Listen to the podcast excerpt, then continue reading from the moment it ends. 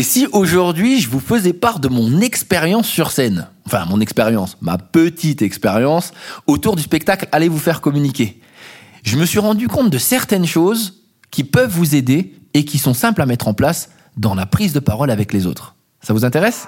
C'est parti.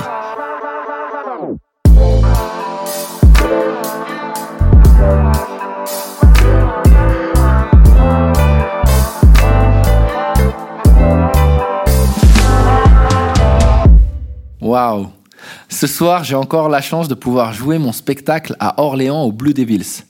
Et je vous avoue que comme tous les jours où je joue mon spectacle, j'ai un peu de stress. Ce spectacle, c'est un peu quelque chose d'important pour moi parce que c'est déjà de un mon premier spectacle, donc mon premier bébé, et la deuxième chose, c'est que c'est sur un thème qui me tient à cœur, c'est-à-dire la communication. Mais aujourd'hui, ce n'est pas du spectacle que je vais vous parler, mais plutôt de ce que j'en ai retiré. C'est-à-dire qu'à chaque fois que je monte sur scène, je viens valider certains points dont j'étais déjà sûr avant qu'ils étaient importants dans ma communication avec les autres. Et j'ai décidé de vous les partager.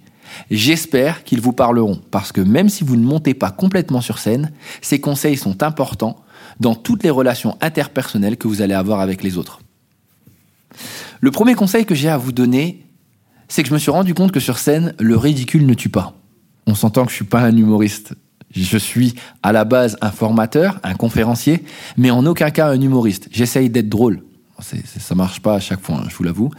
Mais ce que j'ai remarqué, c'est que même lorsque je ne réussis pas ou que ça n'est pas aussi drôle que je le souhaiterais, eh bien, sachez que le ridicule ne tue pas.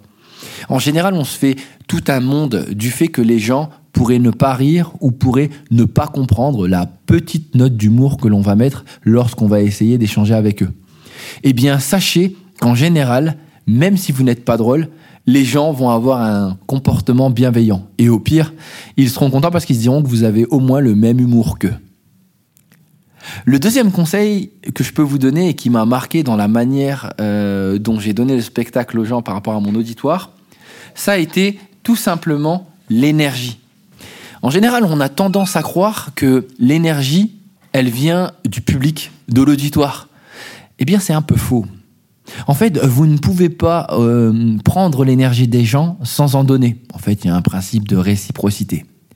Mais ce qui est intéressant, c'est qu'au plus vous donnez de l'énergie et que vous donnez le meilleur de vous-même, au plus c'est un effet miroir, mais qui est multiplié par pi au carré euh, fois la racine de 12 euh, fois 15, d'accord? Assez simple comme opération.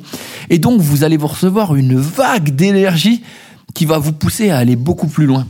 En fait, ça me fait penser aux encouragements qu'on pouvait avoir lorsqu'on faisait du sport et qui nous poussaient à dépasser nos limites. Eh bien, c'est la même chose avec l'énergie. N'oubliez pas que lorsque vous allez parler à quelqu'un et que vous voulez le convaincre ou tout simplement le séduire ou l'emporter dans vos propos, vous devez à tout prix donner toute l'énergie que vous avez. C'est simple, en général, à chaque fois que je finis le spectacle, je suis fatigué. Heureux, mais, mais fatigué. Le troisième point, ça peut vous paraître bizarre, et je vais vous en parler demain dans un podcast spécial, c'est que le silence a de l'impact.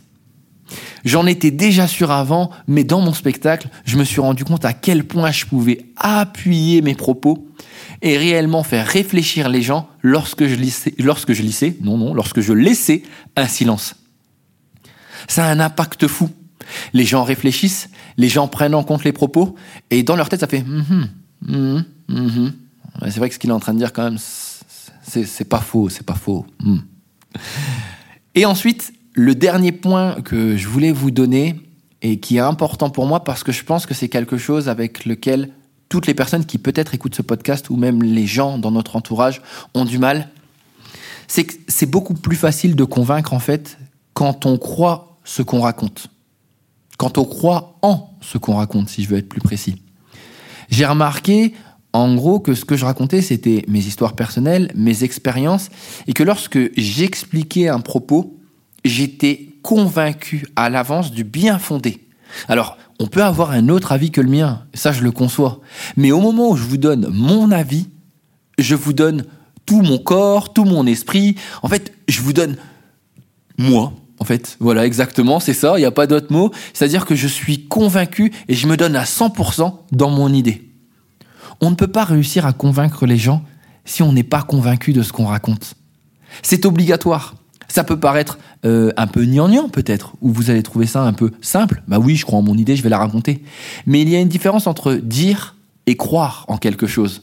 Lorsqu'on croit en ses propos, l'énergie que l'on va développer et la manière dont on va le dire, que ça soit dans les mots ou dans notre corps, c'est juste un amplificateur de notre message.